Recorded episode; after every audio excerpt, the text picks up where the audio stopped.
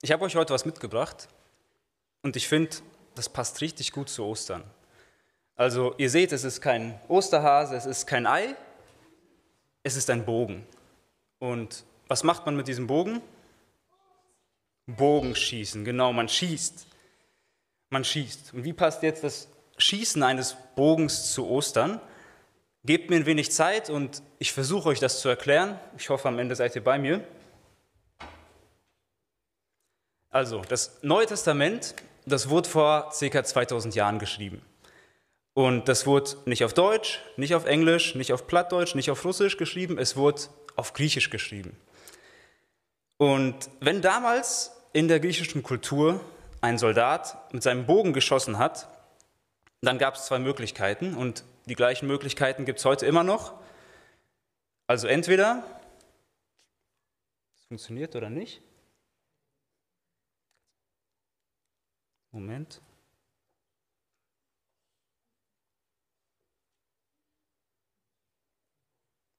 Nimmt er nicht. Naja, entweder er trifft oder er trifft nicht. Und wenn er getroffen hat, dann war das schön. Wenn er sein Ziel nicht getroffen hat, dann hat er sein Ziel verfehlt. Und auf Griechisch wurde dieses Verfehlen des Ziels als Hamatia bezeichnet. Alex, einfach immer, wenn ich so mache, drückst du dann, dann verstehen wir uns schon. Das wurde als Hamatia bezeichnet. Das ist das griechische Wort für Zielverfehlung. Das heißt, wenn man daneben schießt, dann ist das Hamatia, das ist Zielverfehlung. Und dieses Wort, das gibt es im Neuen Testament über 170 Mal. Aber ich wette, ihr habt in eurer Bibel noch nie das Wort Zielverfehlung gelesen. In unserer Bibel wird das Wort übersetzt als Sünde, genau. Also Sünde ist Zielverfehlung. Das heißt, Gott hat ein Ziel für uns Menschen und wenn wir Menschen dieses Ziel verfehlen, dann ist das Sünde. Was genau dieses Ziel ist, warum wir alle es verfehlt haben, das wird sich gleich im Laufe des Textes ergeben. Also ich denke an Ostern, an diesen Bogen, weil unser Problem mit der Zielverfehlung gelöst wurde.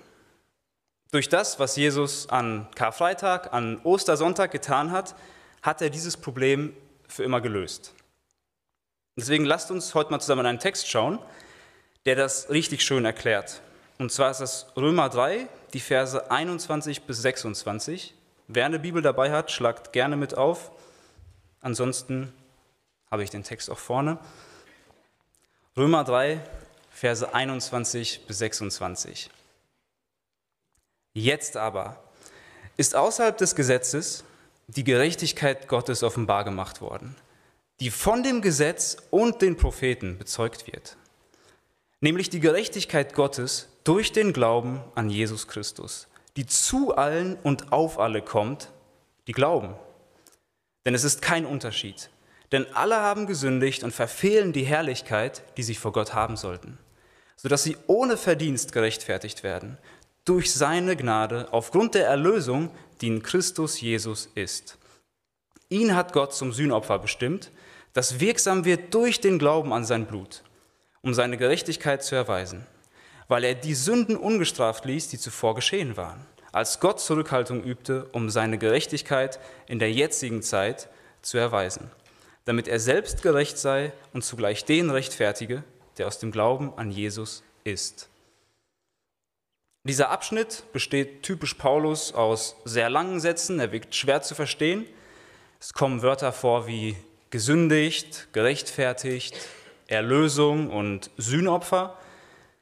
Um also zu verstehen, was hier steht, müssen wir auch diese Wörter verstehen und wir werden uns das alles im Detail angucken im Laufe des Textes. Ich will euch ermutigen, dran zu bleiben. Wir haben heute schon viel gehört, aber die Wahrheit, die in diesem Abschnitt steckt, die ist so schön und sie ist der Kern unseres Glaubens. Deswegen möchte ich gleich starten, Vers 21. Jetzt aber ist außerhalb des Gesetzes die Gerechtigkeit Gottes offenbar gemacht worden. Paulus beginnt den, den Satz mit einem Jetzt aber. Und er macht damit klar, das, was jetzt kommt, das ist was komplett anderes als das, was vorher war. Ihr habt gemerkt, wir sind in Römer Kapitel 3, Vers 21. Also da gibt es schon ein paar Kapitel vorher.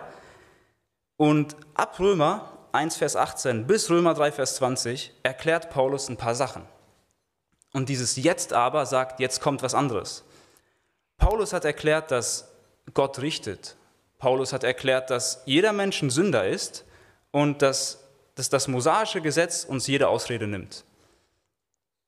Das Gesetz, und damit meine ich die, die 613 Gebote, die wir in den ersten fünf Büchern Mose lesen, beinhaltet auch die berühmten zehn Gebote, die, die wahrscheinlich jeder kennt. Oder ein paar davon kennt bestimmt jeder.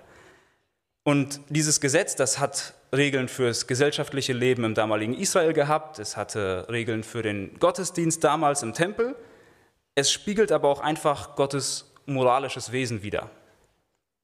Gott hat sich diese Regeln nicht ausgedacht, weil er dachte, ja, damit die Menschen besser miteinander leben, gebe ich denen mal ein paar Regeln, sondern das Gesetz spiegelt Gottes Charakter und Wesen wider. Jeder von uns, der, der sein Leben mit dem Gesetz abgleicht, wird merken, es passt irgendwie nicht. Wir brechen andauernd irgendwelche Punkte davon. Und Paulus sagt in Römer 1, 18 bis 3,20, dass das Gesetz genau dafür gut war oder gut ist. Gucke ich das Gesetz an und gucke ich mein Leben an, dann merke ich, ich habe das Ziel verfehlt. Ich habe daneben geschossen. Gott hatte ein Ziel für mein Leben und ich habe es verfehlt.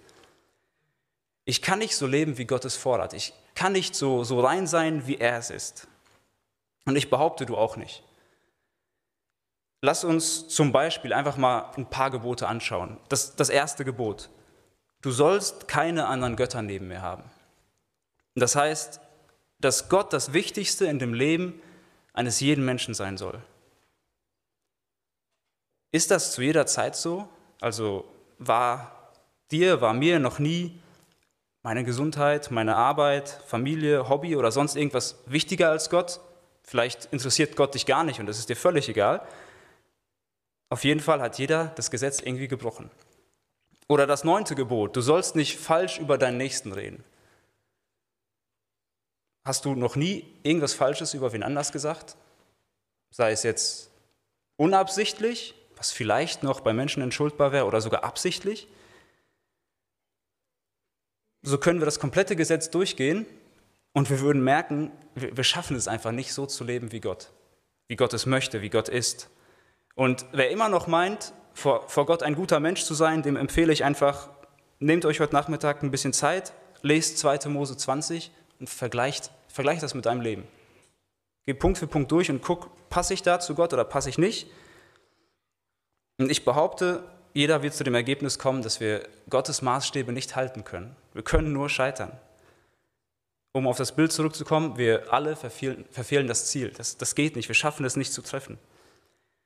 Und mit dieser aussichtslosen Perspektive endet Paulus jetzt in Römer 3, Vers 20. Er fasst zusammen, dass wir durch Gutes tun, durch all unsere Anstrengungen nicht so leben können, wie, wie Gott es möchte, wie es zu Gott passt. Und da ergibt sich bei mir die Frage, wie kann ich dann überhaupt vor Gott gerecht werden? Wie, wie können wir mit Gott zusammen leben? Und genau da knüpft dieses Jetzt aber an in Vers 21. Ich will den Vers nochmal lesen. Jetzt aber ist außerhalb des Gesetzes die Gerechtigkeit Gottes offenbar gemacht worden, die von dem Gesetz und den Propheten bezeugt wird.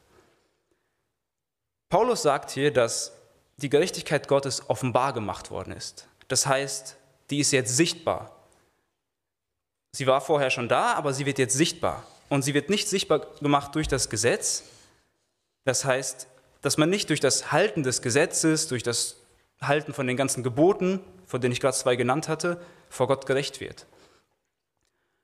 Auch wenn Gott das Gesetz nicht dazu benutzt, dass wir dadurch gerecht werden, überspringt er es auch nicht. Er vergisst nicht einfach seine eigene perfekte Heiligkeit, um, um uns zu retten. Er widerspricht nicht seinem eigenen Wesen. Gott liebt jeden Menschen mehr, als wir es je könnten. Das müssen wir uns vor Augen führen. Gott liebt jeden Menschen mehr, als du und ich es je könnten. Und trotzdem gibt er nicht einfach seine Gerechtigkeit auf. Gott sagt nicht einfach, ja, du, du bist zwar nicht perfekt, und du handelst auch jeden Tag gegen das Ziel, zu dem ich dich gemacht habe. aber komm einfach zu mir, das passt schon. Das macht Gott nicht. Gott übersieht nicht einfach alle Fehler, die ein Mensch macht. Dann wäre er nicht gerecht. Ein Beispiel dazu ist vielleicht ein bisschen krass, aber dann können wir vielleicht nachvollziehen, wie es Gott damit geht. Stell dir vor, jemand wird einen Menschen ermorden, der dir ganz nahe steht. Der Täter wird gepackt, die Beweislast ist erdrückend, es gibt Fingerabdrücke, Videoaufnahmen, es ist ganz klar, es ist die Person. Es kommt zur Gerichtsverhandlung und jeder erwartet die Verurteilung des Mörders. Aber der Richter sagt, die Beweise sprechen zwar gegen dich, aber ich spreche dich frei, geh raus. Und der Mörder würde einfach frei aus dem Gerichtssaal gehen. Wäre ungerecht, oder? Das fände ich richtig ungerecht. Und weil Gott noch viel gerechter ist als wir, wird er sowas erst recht nicht machen. Er überspringt nicht einfach seine eigene Gerechtigkeit, um uns Menschen von unseren Sünden zu retten. Das macht er nicht. Er wird nicht billig und widerspricht sich selbst. Er benutzt einen anderen Weg dafür. Und in diesem Vers steht, dass seine Gerechtigkeit auf eine Art und Weise gezeigt wird, die schon von dem Gesetz und den Propheten bezeugt wird. Mit dem Gesetz und den Propheten meint Paulus hier das gesamte Alte Testament. Und wenn wir ins Alte Testament gucken, dann merken wir schnell, da soll irgendwer kommen. Es wird immer wieder angekündigt, irgendwer wird kommen und der wird dieses Problem lösen. Da wird ein Retter sein. Und über diesen Menschen wird im Alten Testament, also schon hunderte Jahre bevor er geboren wurde, ganz viel vorhergesagt, das sich genauso erfüllt hat. Zum Beispiel lesen wir, dass, dass dieser Retter vor dem Sündenfall von Gott angekündigt wurde. Er sollte ein Nachkomme des jüdischen Königs David sein. Er sollte von einer Jungfrau geboren werden in der Stadt Bethlehem. Er sollte von den Juden verworfen werden, von einem engen Freund betrogen werden. Er sollte für andere leiden, wie ein Verbrecher sterben und am Ende wieder auferstehen. Jörg hatte gerade auch in der Andacht ein paar von diesen Vorhersagen angeschnitten, die sich genauso erfüllt haben. Und das Alte Testament ist voll davon. Es gibt da noch so viele Vorhersagen über sein Leben, die sich eins zu eins erfüllt haben. Und das meint Paulus hier, wenn er sagt, von dem Gesetz und den Propheten bezeugt. Ich denke, den meisten ist klar, ich spreche von Jesus. Jesus ist der Weg, durch den Gott seine Gerechtigkeit gezeigt hat. Und auch Jesus hat von sich gesagt, dass er dem Gesetz nicht einfach so widerspricht. In Matthäus 5, Vers 17, da sagt Jesus, ihr sollt nicht meinen, dass ich gekommen bin, um das Gesetz oder die Propheten aufzulösen. Ich bin gekommen, nicht um aufzulösen, sondern um zu erfüllen. Das ist also der Schlüssel. Jesus hat das Gesetz nicht aufgelöst oder ihm widersprochen, er hat es erfüllt. Er ist Gott und Mensch gleichzeitig gewesen und hat es geschafft, zu 100 Prozent nach Gottes Maßstäben zu leben, weil er selbst Gott war und ist. Er konnte gar nicht anders. Wenn wir also heute gerecht vor Gott sein wollen, dann funktioniert das nicht durch das Halten des Gesetzes, das Tun guter Taten, sonst irgendwelcher Werke. Gott hat sich entschieden, die Gerechtigkeit durch jemand anderen zu zeigen. Vers 22, nämlich die Gerechtigkeit Gottes durch den Glauben an Jesus Christus, die zu allen und auf alle kommt, die glauben. Hier steht, die Gerechtigkeit Gottes kommt durch den Glauben an Jesus Christus. Dieser Vers macht klar, Glauben ist der einzige Weg, da gibt es keinen anderen Weg. Durch die eigenen Werke schaffen wir es nicht zu Gott. Gerechtigkeit ist nichts, das wir uns verdienen können. Und hier steht ganz klar die Gerechtigkeit Gottes. Hier steht nicht die Gerechtigkeit des Menschen, da geht es nicht um, um deine Gerechtigkeit. Es geht um das, was Gott tut. Ist euch schon aufgefallen, dass, dass Gottes Gerechtigkeit in diesem Vers hier komplett unabhängig davon ist, was du oder ich tun? Hier steht nicht, weil die Menschen dies und das tun oder weil ich das und das getan habe. Diese Gerechtigkeit kommt allein durch Jesus Christus.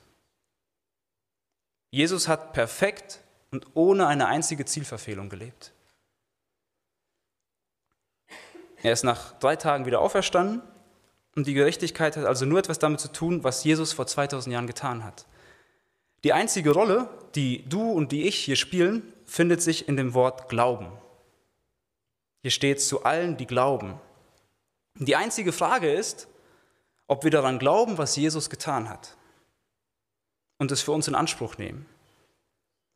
Vor Gott gerecht zu sein, hat also nichts damit zu tun, was ich tue oder mache, sondern was Jesus getan hat und ob ich daran glaube. Dann wird mir Jesu Gerechtigkeit stellvertretend angerechnet. Aber was ist Glaube?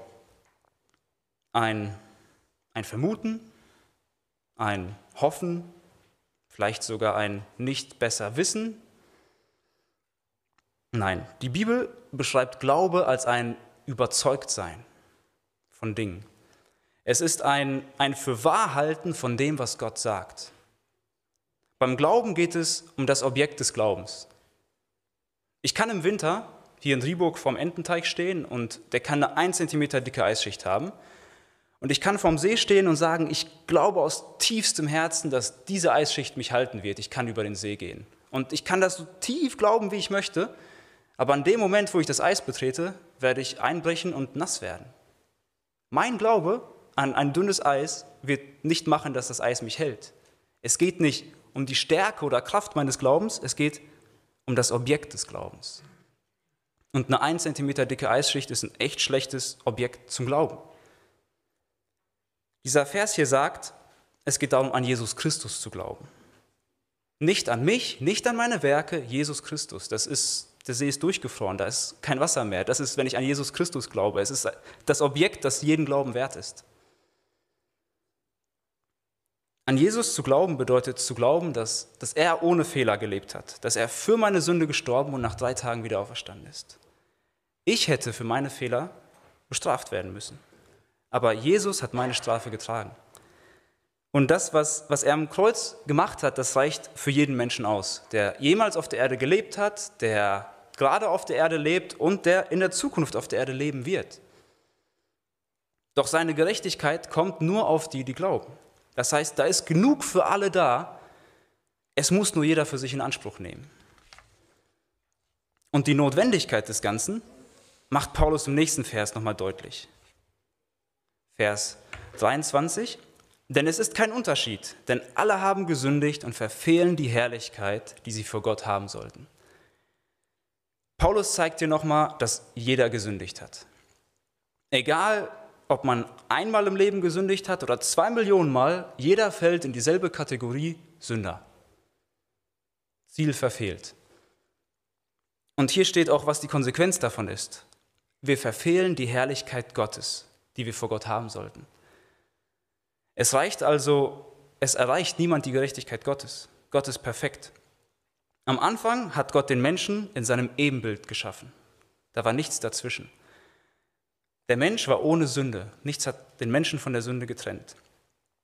Und die, die moralische Perfektion, die in dem Gesetz ausgedrückt wird, die können wir nicht erreichen, weil wir jetzt sündigen. Wir sind von Gott getrennt. Wir erreichen seine Herrlichkeit nicht. Eine andere Bibelübersetzung sagt, wir, wir verfehlen die Herrlichkeit. Ich finde, das drückt es noch schöner aus. Statt verfehlen sagt sie, wir leiden Mangel. Also Mangel an etwas leiden. Wir haben nicht genug von der Herrlichkeit Gottes. Und das Ganze möchte ich kurz veranschaulichen. Flo, du kannst gerne mal nach vorne kommen.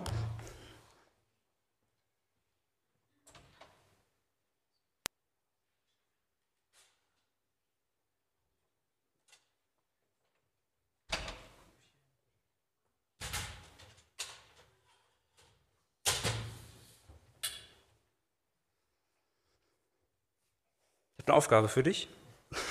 Und ich habe Flo ausgewählt, weil jeder, der schon mal mit Flo klettern war oder auf dem Gerüst gearbeitet hat, der weiß, Flo ist absolut schwindelfrei und der beste Kletterer wahrscheinlich in dem ganzen Raum hier. Deswegen habe ich Flo ausgewählt.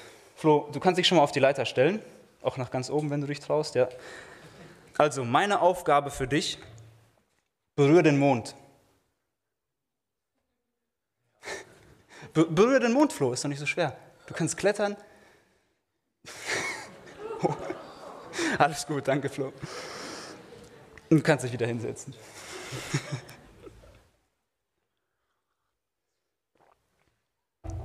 Versteht ihr, was ich euch zeigen möchte? Der sportliche, schwindelfreie, extrem kletterfähige Flo, der schafft es nicht, den Mond zu berühren. Nicht mal mit dieser dreistufigen Halo-Trittleiter. Er schafft es nicht. Der Abstand zwischen Floh und dem Mond ist einfach zu groß. Und noch viel größer ist der Abstand zwischen uns und der Herrlichkeit Gottes. Das meint er hier, wenn er sagt, wir, wir leiden Mangel an der Herrlichkeit Gottes. Wir kommen da nicht hin. Ich kann einen Arm ausstrecken, ich kann auf eine Leiter klettern, aber wir kommen da nicht hin. Wir schaffen das nicht. Um das mal auf die Beziehung von uns und Gott umzumünzen, selbst wenn du so viel Gutes tust, wie du kannst, wenn du dein ganzes Vermögen an Bedürftige spendest, wenn du jeden Sonntag hier einen Sitz wärmst in der Kirche, wenn du jeden Tag mehrere Stunden die Bibel liest und betest, selbst dann verfehlst du die Herrlichkeit Gottes noch um ein Vielfaches. Alle meine guten Werke sind vor Gott so, als würde ich mich auf diese Leiter stellen und die Arme nach oben ausstrecken, um den Mond zu berühren. Es bringt nichts. Am Ende ist jeder Mensch ein Sünder. Und jeder Sünder verdient ein Urteil von Gott.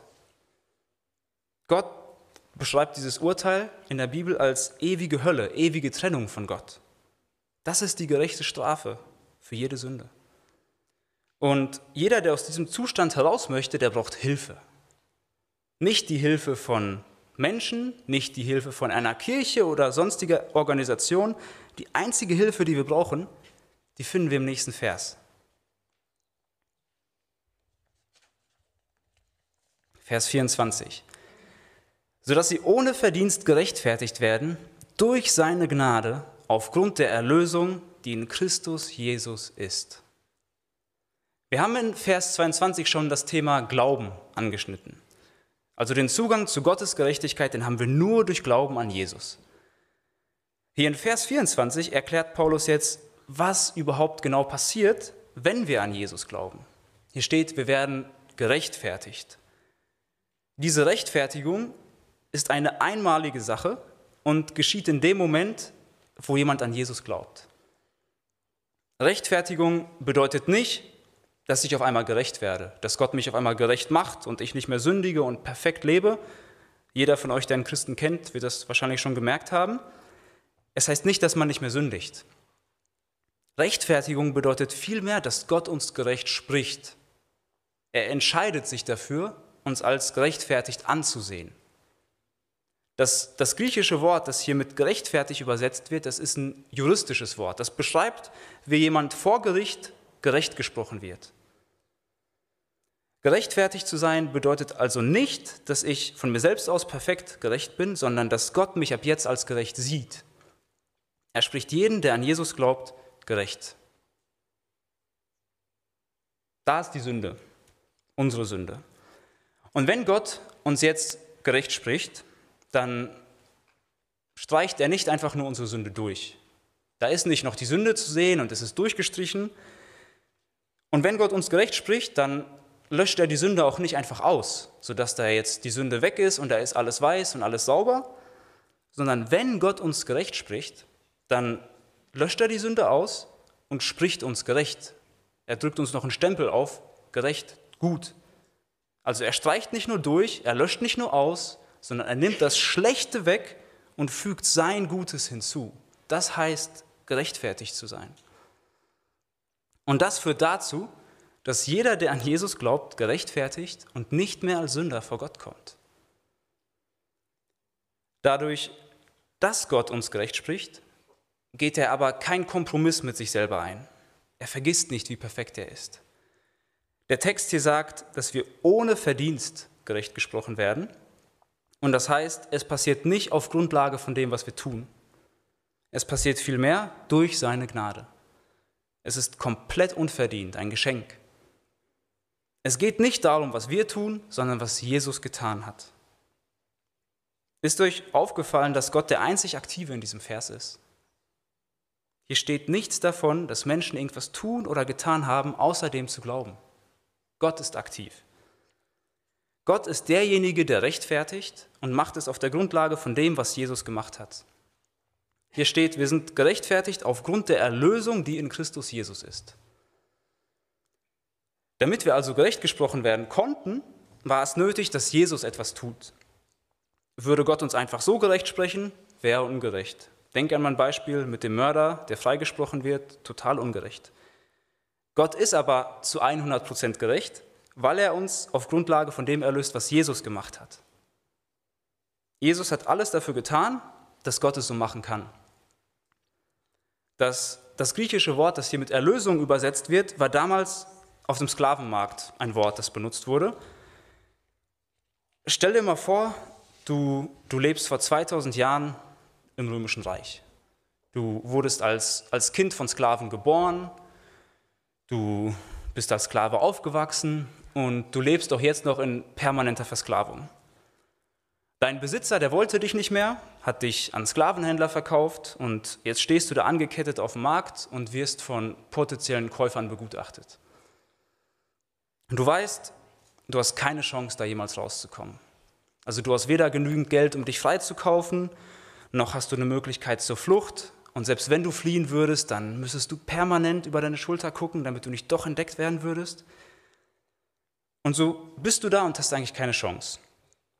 Doch plötzlich geschieht das, womit du niemals gerechnet hättest. Jemand bezahlt den vollen Preis für dich, das ist noch normal, und lässt dich gehen.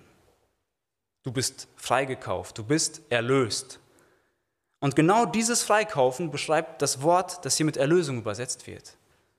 Dieses Wort beschreibt eine komplette Befreiung. Es ist kein fauler Kompromiss, keine Teilzeitversklavung, es ist komplette, 100%ige Erlösung. Jesus hat uns aber nicht mit Geld, sondern mit dem einzigen vor Gott akzeptablen Opfer freigekauft.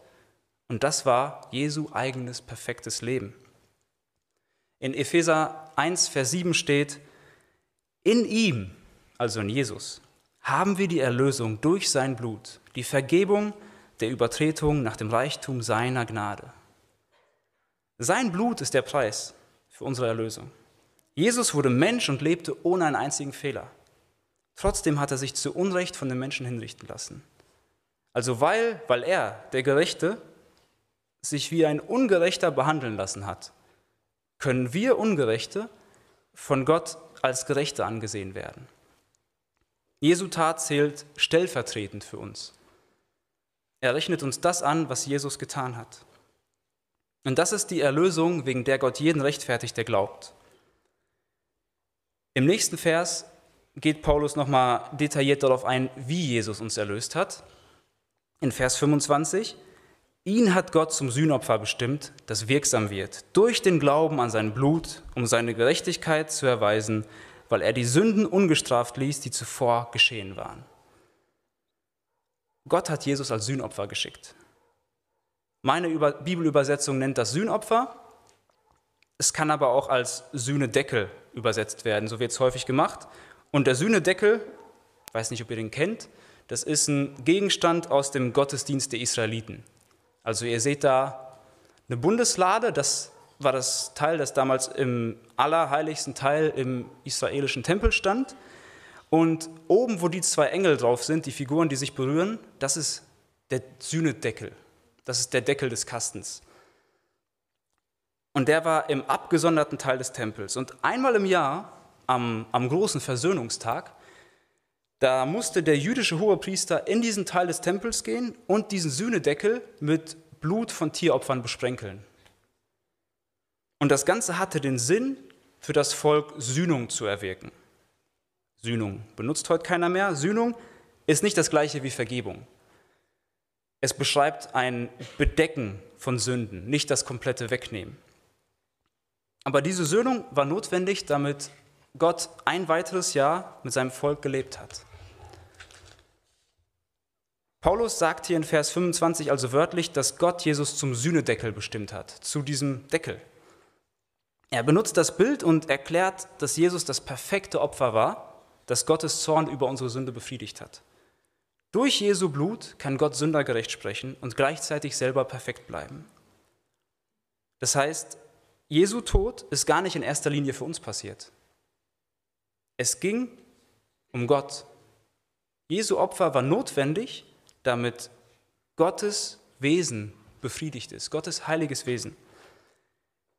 Gott hat eine unaussprechlich starke Liebe für, für Menschen und er wollte es uns ermöglichen, wieder in Beziehung mit ihm zu leben und dafür war dieses Opfer notwendig.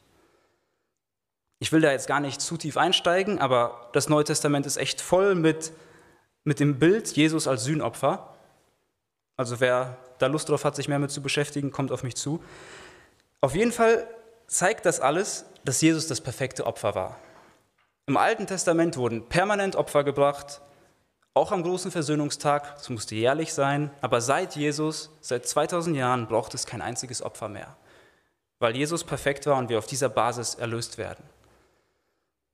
Ja, und als ob Paulus es in den Versen nicht schon oft genug erwähnt hat, sagt er schon wieder, dass es nur um Glauben geht. Jesu Opfer wird wirksam für jeden, der glaubt. Und danach sagt er, dass Gott dies alles tat, um seine Gerechtigkeit zu erweisen, weil er die Sünden ungestraft ließ, die zuvor geschehen waren, als Gott Zurückhaltung übte. Was bedeutet das jetzt? Ich weiß nicht, ob ihr euch diese Frage schon mal gestellt habt, aber beim Lesen des Alten Testaments kam bei mir irgendwie immer dieselbe Frage. Also wir lesen da von Menschen wie Henoch, Noah, Abraham, die scheinbar gerecht sind und in Gemeinschaft mit Gott leben. All diese Menschen waren Sünder und die hatten noch kein perfektes Opfer. Jesus ist noch nicht auf die Erde gekommen, aber die, diese Menschen, die glaubten Gott und irgendwie scheint es so, als wären die gerecht gewesen. Und auch die Israeliten, die hatten zwar ihren Tempel mit Opfersystem, aber die Bibel spricht immer davon, dass Sünden nur gesühnt, also bedeckt wurden, nicht aber vergeben. Also wie konnte Gott dann, dann mitten unter ihnen wohnen? Versteht ihr meinen Punkt? Also wenn Gott damals schon mit den Leuten zusammenleben konnte, ohne dass Jesus da war, wozu musste Jesus jetzt kommen? Oder anders formuliert, war das nicht sogar ungerecht von Gott, damals schon mit diesen Leuten zusammenzuleben, ohne dass es ein perfektes Opfer gab? Und dieser Vers hier in Römer gibt uns die Antwort auf diese Frage. Jesus war zwar noch nicht gestorben, aber er wusste, dass er sterben würde. Er erlöste die Menschen auf der Grundlage von dem, was in der Zukunft noch passieren würde. Auch wenn die geretteten Menschen aus dem Alten Testament nichts vom Kreuz wussten, schrieb Gott ihnen Jesu Gerechtigkeit zu, weil sie an das glaubten, was er ihnen bis dahin gezeigt hat. Und so wurden sie mit einem Kaufpreis erlöst, der noch zu bezahlen war. Das heißt, Gott war gar nicht ungerecht, er war einfach nur geduldig. Jeder einzelne Mensch, seit Adam, heute und auch in Zukunft, wird nur auf Basis von dem, was Jesus getan hat, erlöst. Da ist nichts anderes, keine andere Basis. Das zeigt uns der Vers. Ja, und der letzte Vers, 26, der hat Ähnlichkeit zu Vers 21, den wir uns am Anfang angeguckt haben. Hier wird erklärt, warum Gott das alles getan hat. Um seine Gerechtigkeit in der jetzigen Zeit zu erweisen, damit er selbst gerecht sei und zugleich den rechtfertige, der aus dem Glauben an Jesus ist. Gott hat seine Gerechtigkeit durch Jesu Tod am Kreuz und Auferstehung gezeigt. Gerechtigkeit ist ein Teil von Gottes Charakter und Wesen. Er kann nicht ungerecht sein, das geht nicht. Deswegen fasst Paulus hier nochmal zusammen, warum die letzten fünf Verse wichtig sind. Gott ist gerecht, er erklärt Sündern nicht einfach so für gerecht, denn das wäre ungerecht. Dann wird er Kompromisse eingehen, das macht er nicht. Gott macht es also aufgrund von dem, was Jesus getan hat. Glauben an Jesus ist die einzige Voraussetzung, um das in Anspruch zu nehmen. Glauben zu haben bedeutet also zu verstehen und für wahr zu halten, dass Gott vollkommen gerecht ist, man selbst diese Gerechtigkeit niemals erreichen kann, ein Sünder ist und dass Jesu Werk am Kreuz und seine Auferstehung vollkommen ausreichen, um mich gerecht zu sprechen. Und jedem, der das glaubt, wird Jesu Gerechtigkeit angerechnet. Das war also Paulus Erklärung dazu, wie ein Mensch gerettet wird und das ist der Kern von Ostern. Denkt an den Bogen vom Anfang. Zielverfehlung. Gott hat das Problem mit unserer Zielverfehlung gelöst. Wenn du hier also sitzt und das Problem mit deiner Zielverfehlung ist noch nicht gelöst, dann lade ich dich ein, beschäftige dich weiter mit der Bibel. Guck, was die Bibel über Gott, was sie über dich sagt. Und wenn du deine Trennung von Gott siehst, dann, dann glaub an Jesus und lass dich von Gott gerecht sprechen. Wenn da noch Fragen sind, dann komm gern auf jemanden zu. Und wenn du hier sitzt und schon lange an Jesus glaubst, dann, dann hoffe ich, dass dieser Text dir noch einmal vor Augen geführt hat, wie schön unsere Errettung eigentlich ist, wie, wie perfekt unser Gott ist. Und auch wenn dieser Text eigentlich gar nicht über, über das spricht, was wir machen, sondern was Gott macht, können wir trotzdem ein paar praktische Anwendungen für uns ziehen. Also für jeden, der glaubt. Ist dir eigentlich bewusst, dass du Freiheit hast, vor Gott zu kommen? Nicht wegen dem, was du tust, sondern wegen dem, was Jesus getan hat. Ich meine, in der Theorie ist das bestimmt allen klar, aber ich meine jetzt so richtig, richtig praktisch. Also lebst du nach dieser Wahrheit. Sogar wenn ich gerade voll versagt habe, wieder mal gesündigt habe, dann kann ich voller Freimut vor Gott kommen. Wir haben es gerade gesungen, mutig komme ich vor den Thron. Mein Zugang zu Gott hängt nicht von meinen Taten ab. Wieso fühlst du dich gerettet, wenn du glaubst? Weil du heute Morgen deine Bibel gelesen hast? Oder vielleicht hast du diese Woche geschafft, eine deiner Lieblingssünden sein zu lassen? Oder vielleicht, weil du eine Aufgabe in der Gemeinde übernimmst und anderen dienst? Vielleicht, weil du diesen Monat wieder richtig viel gespendet hast? Versteht mich nicht falsch, das sind alles gute und wichtige Dinge. Aber das sind alles keine Dinge, die uns retten. Wenn ich versuche, mich mit sowas zu retten, dann stelle ich mich auf diese Trittleiter, um den Mond zu berühren. Der einzige Grund, weshalb wir gerettet sind und uns auch so fühlen dürfen, ist der Glaube an Jesus und das, an das, was er getan hat.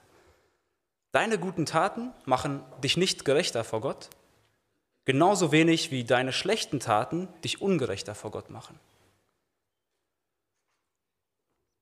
Natürlich rettet Gott uns nicht, damit wir einfach so weiterleben wie bisher. Und darauf geht Paulus in Römer Kapitel 6 bis 8 noch viel genauer ein. Es geht hier keineswegs um billiges Ticket in den Himmel. Aber wir dürfen Heiligung und Lohn nicht mit Rechtfertigung vertauschen. Die Vergebung unserer Sünden passiert komplett unabhängig von dem, was ich tue. Es geht nur um Glauben an das, was Jesus getan hat.